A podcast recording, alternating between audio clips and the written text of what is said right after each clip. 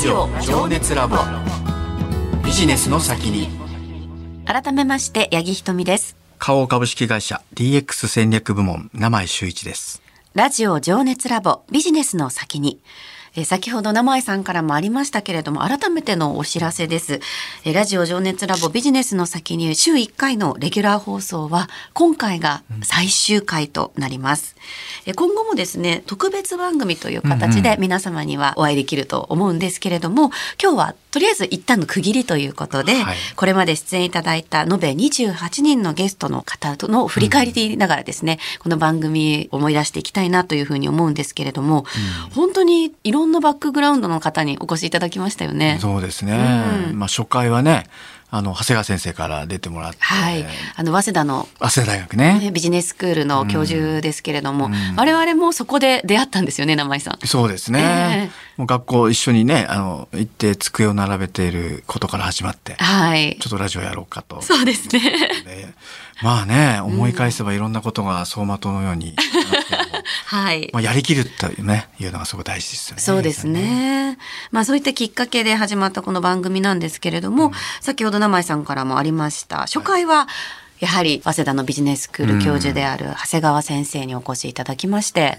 アントレプレナーシップ、ん。まずはここからということでその長谷川先生にはんうん。2回もお越しいただいたんですけれども、その他にも本当にたくさんの方に来ていただいてい。ろいろお話しいただきました、印象に残ってる方とかは？そうですね、あの私が結構デジタル DX の部門であるっていうこともあってあの長谷川先生の後はあのビームスの矢島さんにお越しいただいてですね、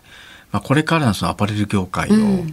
マーケティングということでお話聞きましたよね。はい。でまあビジネス番組なんで今後そのどのようにマーケティングが変わっていくのかっていう、うん。結構実務的なお話いただいて、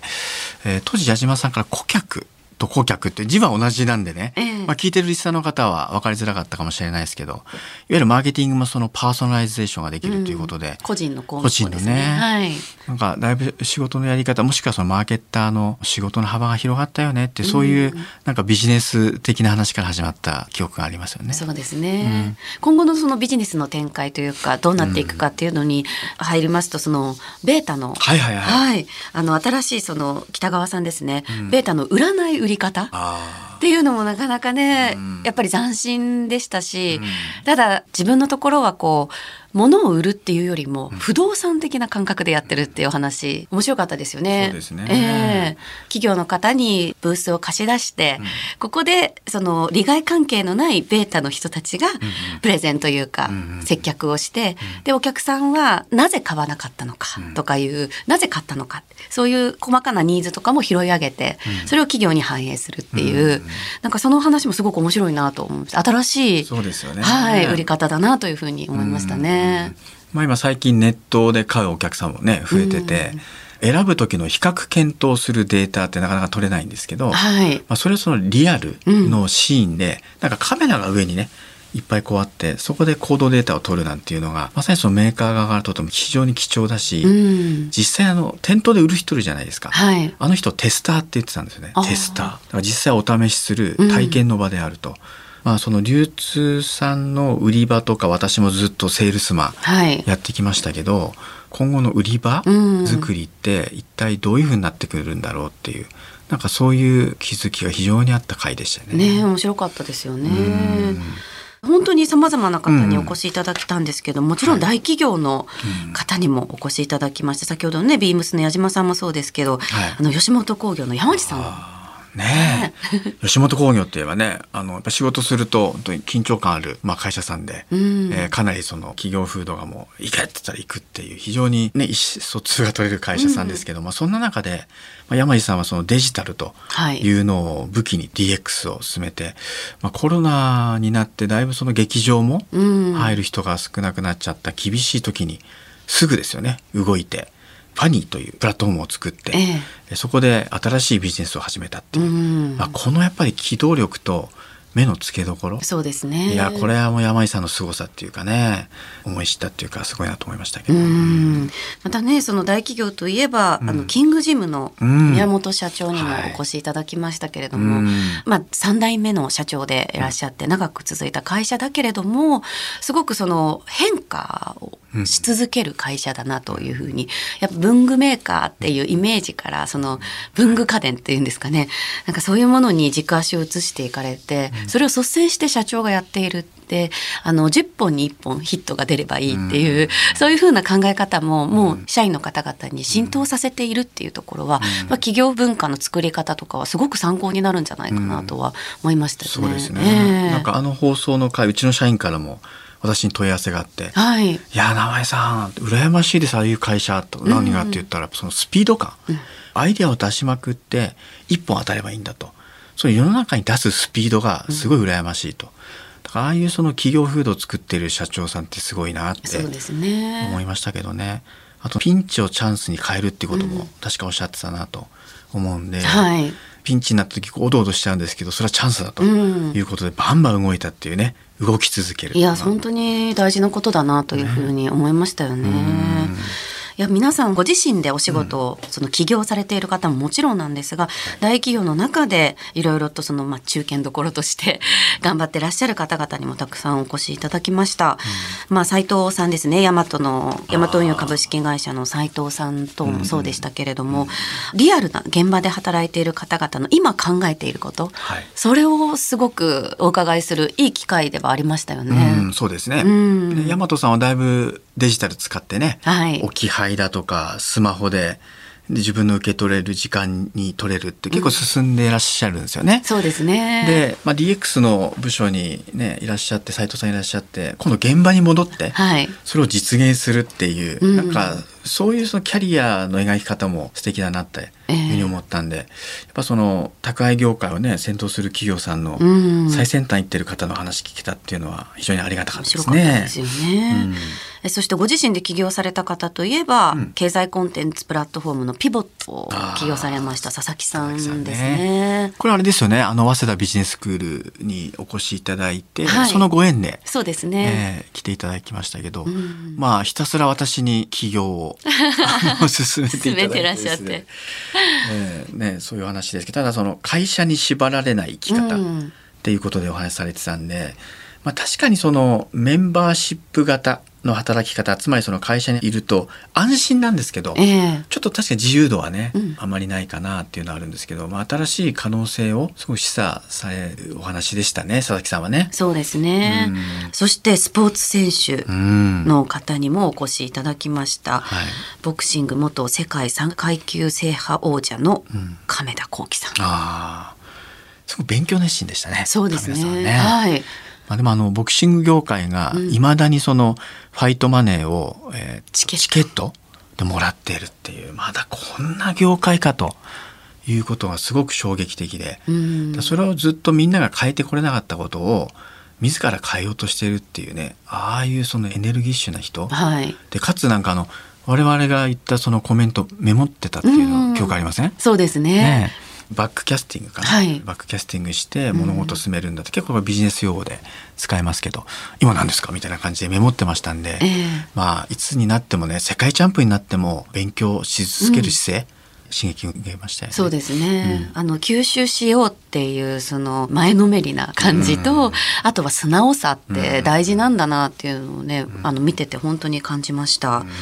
えいろんな方お越しいただきましたけれども、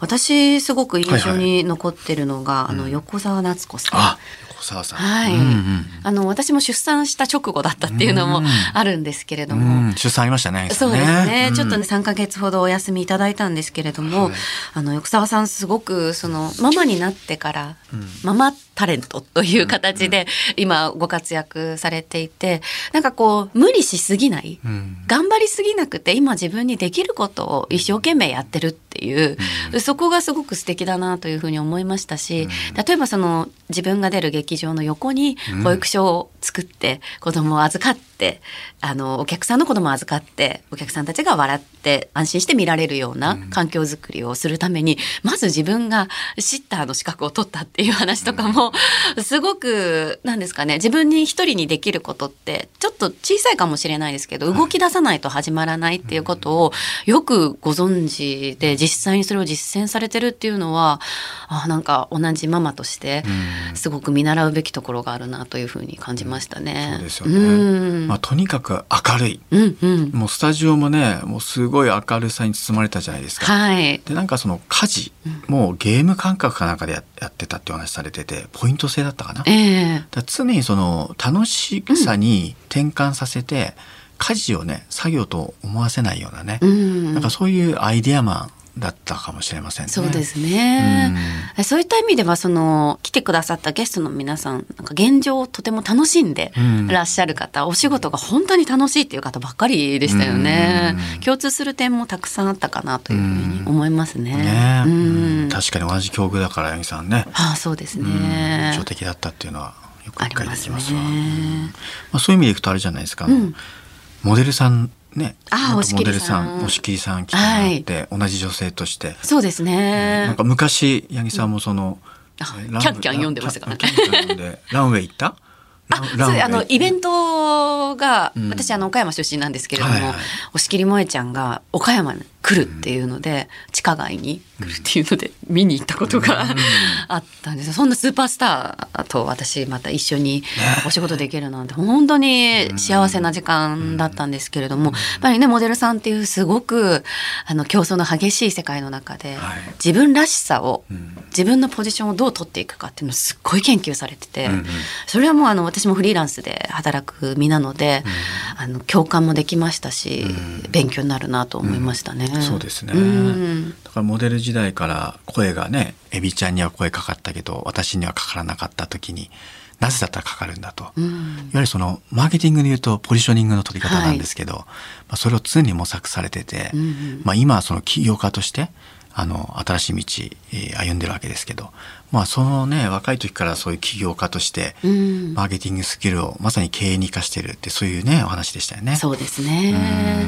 いや本当にそうそうたる面々に来ていただきましたけれども、うん、名井さんは皆さんに共通する部分、うん、何かこう感じた部分っていうのはありますか？うんそうですね。やっぱり挑戦し続けるっていう。うんまあ、それはみんな共通してたんじゃないですか。そうですね。まあね、いつ休んでですかって聞きたくなるぐらい、まあ、みんな新しいことにチャレンジしてて、うん、でもチャレンジしながらこういろんなことを見つけ出してるっていうそういう方々ばっかりだったんで、えー、なんかあの大変そうだよね大丈夫かなと思わせずね、うん、なんか応援したくなるようななんかそういうエネルギーがあるような人たちだったかなって思いますけど。そうですね、うん、なんか人を巻き込む力っていうのを皆さんお持ちだなというふうに思いましたね。確かに、えー、あのね元サッカー選手の百瀬さん、はい、あのご縁っておっしゃってましたけど、うん、やっぱりご縁をね作れるのだってやっぱりその人に魅力がないと人は来ませんから、ね、はい、まあ、そういう意味でも巻き込む力っていうのは持ってる方でしたよね。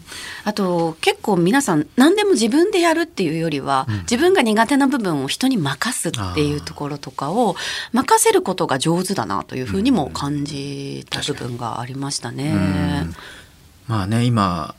仕事の幅も広くなりましたし、うん、大きなことやるとすると自分で一人じゃ無理ですよね。そうですね。だからもう得意なことまず得意なことを自分で知って、うん、ね八木さん言うようにそのこれできないなっていうのを任せると、まあそれも一つのチームマネジメントですよね。え桃瀬さんだったりとかあと古市さんですね。ああ古市さんね。はい、うんうんうん、お若くして社長になられてますけれども、うんうん、なんかこう社員の方との距離の取り方っていうのが、うん、やっぱ新しい世代のリーダーだなっていう感じはありましたよね。そうですね。うんまああの WBC 皆さんね熱くなりましたけどあの栗山監督のその選手を信じる、うん、で古市さんも新しい経営者のスタイルを作ると。つまりその仲間的な組織づくりをするっていうふうにおっしゃってたんで、はい、もう上からこの言うマネジメントじゃない新しいマネジメントをするっていうのを作ろうとしてましたんでね。まさにその女性経営者っていうよりその女性っていう言葉が嫌だということをおっしゃってたんで、うん、そうじゃなくて新しい経営スタイルを作るんだと。